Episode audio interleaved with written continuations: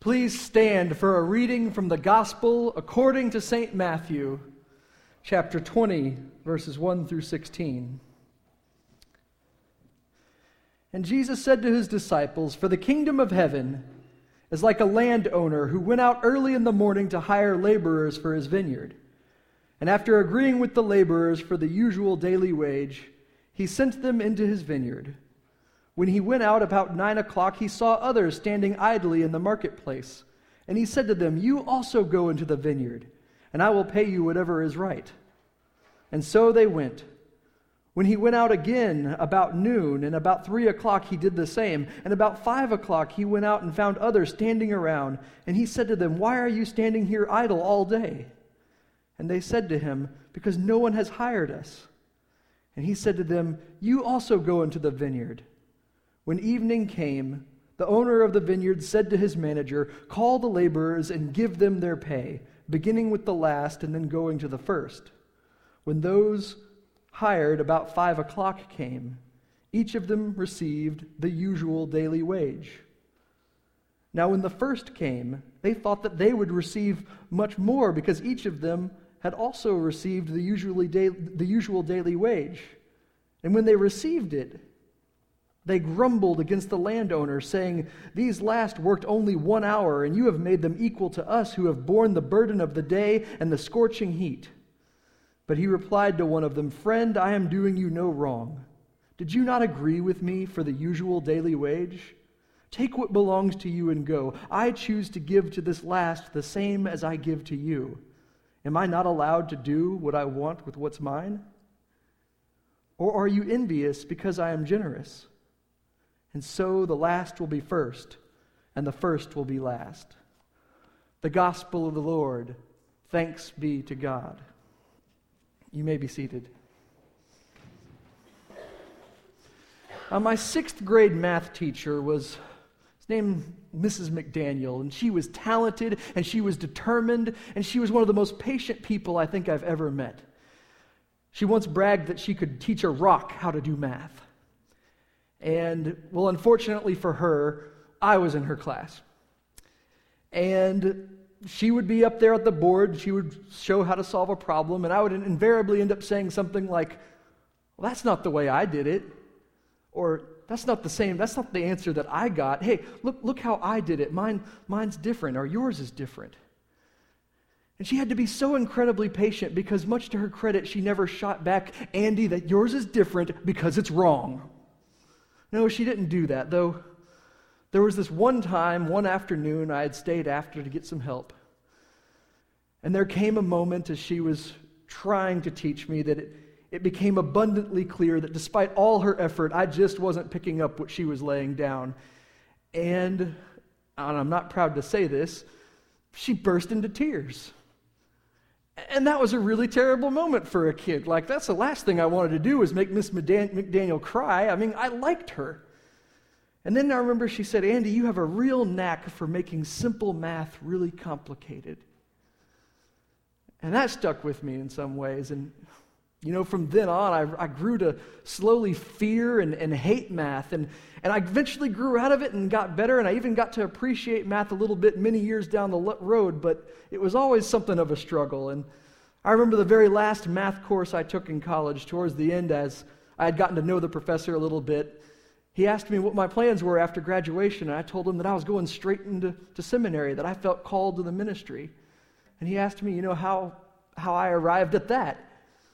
And I told him, "Well, sir, I really enjoyed your math class, but before you, there was a Mrs. McDaniel, and she burst into tears trying to teach me fractions, and so it was at that moment that I felt that I might be called to the vocation that guarantees me an absolute minimum of math." He laughed, but I was only half joking. And my professor responded, "Well, I have good news for you. Really, from here on out, once you finish with this class, to be honest with you, you're not going to use this math anymore. You're going to pretty much only get to use simple math." And boy, that sounded like really good news from where I was standing. Thought, yes, but now, from where I am at now at this age, I've come to realize that every year about this time of year, that simple math he was talking about usually takes the form of me filling out my IRS federal tax return. And if there's one thing that me and the IRS have in common, it's that we have a real knack for making simple math really complicated and confusing. And so the good news that my professor told me on that day, well, it seemed like good news at the time, but now from my current perspective, it seems more like bad news, more like a reason to grumble and complain. And I just want 1 plus 1 to equal 2, but then I'm told to add together 2 ones and to write a 2 in the box, but only if you entered either a 1 or a 0 in line 43A, and then if H and J are less than 3, then refer to the table on section 8, figure 2.3, and that's the simple math I get to do. And so with some things, depending on where you are in life or who you are, some things can seem like either good news or bad news, like a cause for rejoicing or a cause for grumbling. Now, not all of us as kids probably would proudly say they had their own version of math. But I think all of us, whether we openly admit it or not, we have our own moral math. We have our own way of thinking about how things ought to add up in the world. I mean, for instance, in our culture, it's considered rational that a professional ball player who can barely string sentences together and who's known for his immoral lifestyle is paid many, many millions of dollars. And meanwhile, the elementary school teacher who has daily the lives of the future in her hands, who spent years preparing for her position in school and literally has her hand on the future of our nation, well, this person is paid $35,000 a year. And to me, that's a great injustice. It's a calculation of value that just simply doesn't make any sense. I understand how big the entertainment and sports industry is, but I just want someone to explain to me why it's worth so much more to throw a football than it is to teach a child how to read and to possibly lift them up from the depths of poverty and despair. It doesn't make sense. It doesn't add up. And I would love very much to say that according to today's gospel, well, God is going to restrict access to his kingdom only to those who really worked hard and who earned it and deserve it. And that therefore this overpaid professional ball player will be dispossessed and punished for his misdeeds, while meanwhile the elementary school teacher, for example, will be showered with riches beyond this world. And if I could get the scripture to say that, believe me, I would, but it doesn't. It doesn't add up like this. And depending on who you are, this is either good news and a cause for joy, or it's a cause for grumbling. In Matthew chapter 20, the disciples, they ask Jesus about who will inherit eternal life, who's going to be welcomed first into the kingdom of God. And they remind Jesus first of all the stuff they gave up and left behind to follow him. And Jesus responds with this strange story. He says that there was a farmer who had some grapes that needed to be harvested. And he goes out and he hires some people, and some of them show up right at the crack of dawn and begin work right away. Others show up around lunchtime, more come in the afternoon. And then there were a couple of slackers who show up just 1 hour before quitting time, and then at the end of the day, this eccentric farmer just gets everybody together and pays everybody the same wage. And you can understand why there was some grumbling. I mean, what kind of way is this to run a farm or a business? How do you figure that 1 hour's of work is worth 1 denarius, which was the usual daily wage, while 12 hours is also worth 1 denarius? And so it's no wonder that there was grumbling, because it doesn't seem right. Now, this parable, I think it's worth noting, has a very common theme with another famous parable about the shepherd who irrationally would leave 99 sheep to go after the one that was lost. And you see, in our mathematics, 1 plus 1 equals 2. 1 plus 1 equals 2, and only 2, and always that way. But here in the gospel, there's this math where 1 might be equal to 12. Depending on who's in charge of payroll. And 1 might be equal in value to 99, depending on which shepherd is doing the counting. And that's really strange, the more you think about it. A while back, I was listening to this Christian talk show, and they had on there this preacher who I presume had gone to the dark side and become a politician. But he had gone on there, and he said, you know, we need to teach people right and wrong at an early age, and teach them at an early age to work hard. And to do this, he said, we need to get back to the Bible. That's it. That's the solution to all our problems. And I'd agree, you know. Good thing, the Bible, right? I mean, it's good for all of us. We could all take a dose or two of it every day before work, and it would do all of us a great deal of good. But every now and then, if you really listen to the Bible, you come across a story so strange, so against the grain of our cherished suppositions about what's fair and how the world works, so much so that the Bible doesn't seem to be a solution for anything. In fact, it might itself be a problem. And case in point is this story of the laborers in the vineyard. I mean, here we are on a Sunday morning. You guys came here out of the cold, and we are in this fantastic building, these shiplap beams and this stained glass. Just the grand piano, for instance. And for generations, so many countless hours of volunteer labor has been put into this place. Lots and lots of work went into this place. And then here comes this parable about people going to work. Some for 12 hours, some for 8 hours, some for 3, and then some for only 1 hour. But then the master of the vineyard calls them all together and pays everybody the same wage, regardless of how long they worked. And those workers who have been lounging around until 4 p.m., they get paid just as much as those who punched in at the crack of dawn. And then there is grumbling. And understandably so. I mean, those who have been sweating out in the fields all day long, they want to know, what kind of justice is this? And even the most casual reader of this parable, when you really stop to think about it, even the most casual reader could say that, we have arrived with this story at a very strange world of the gospel, where everything is topsy-turvy, where our notions of fairness and reward are often offended because God's ways are just not our ways. And I think such an insight is particularly threatening to those of us in this congregation, because we're not the slackers, right? We didn't sleep in. We got up. The temperature was dropping like a rock, but we got up and we got ourselves ready and our kids ready, and we got ourselves here to church. And I think that we're here on the large part because, on the whole, we are conscientious, dependable, hardworking, high achievers, and we've been laboring in church here all morning, or at least since 9:30 or whenever it is you people got here. And so we didn't get here by relying on grace. We put ourselves here. And we all know full well that from life, that if you fool around all semester long and you wait till the night before the final exam to crack the book open, you're going to pay for it, and that's as it should be. Nobody grumbles about that. I mean, one student says, well, sure, I flunked the course, but man, I had a lot of fun that semester while doing it. And then another one says, I got an A, but it was really hard, and I had to work. And that's everything as it should be, tit for tat, cause and effect, labor, wages, study, grades.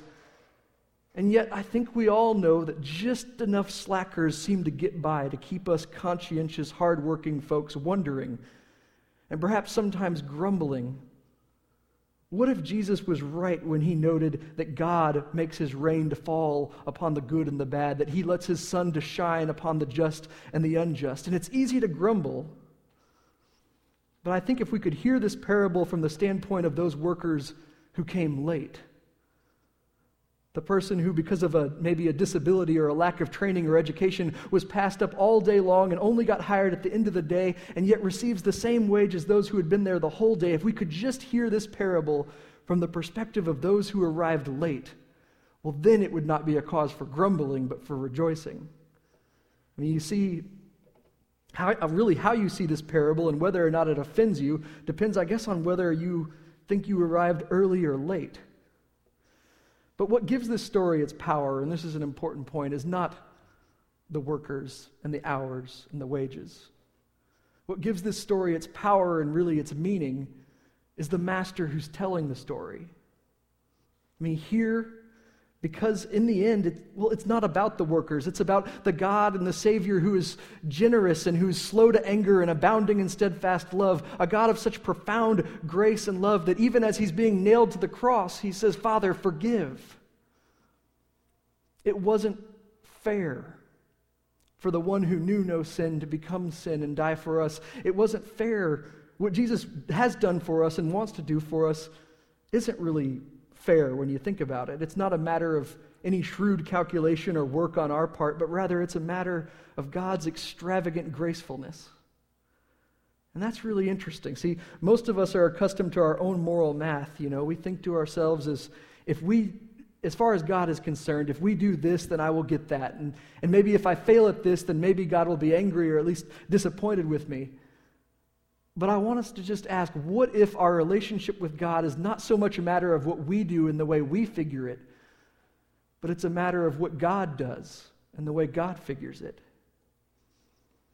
In Matthew 18, Peter comes to Jesus wondering how often he should forgive someone who's wronged him. He says, should I forgive 7 times? And those numbers seem to make sense. I mean, in fact, more than makes sense. It's hard enough to forgive somebody 1 time, much less 7 times. But anybody know what Jesus says to him? How many times should we forgive? 70 times 7. That's a big number. I'd tell you what it is, but I'm bad at math. You see, built right into the heart of the gospel is this kind of extravagance which refuses to be calculated. We might say we want to live in a world where if we do this, we will get that, where 1 plus 1 equals 2, but yet it appears that God has created the world in such a way that there is room for God to be gracious, that there is room for people who have nothing to be given everything, and there's lots of room for folks whose lives don't add up to all that much, who have fallen way short of the standards that would be God's standards, or the standards that would even be people standards, and nonetheless are welcomed into the loving arms of the Savior.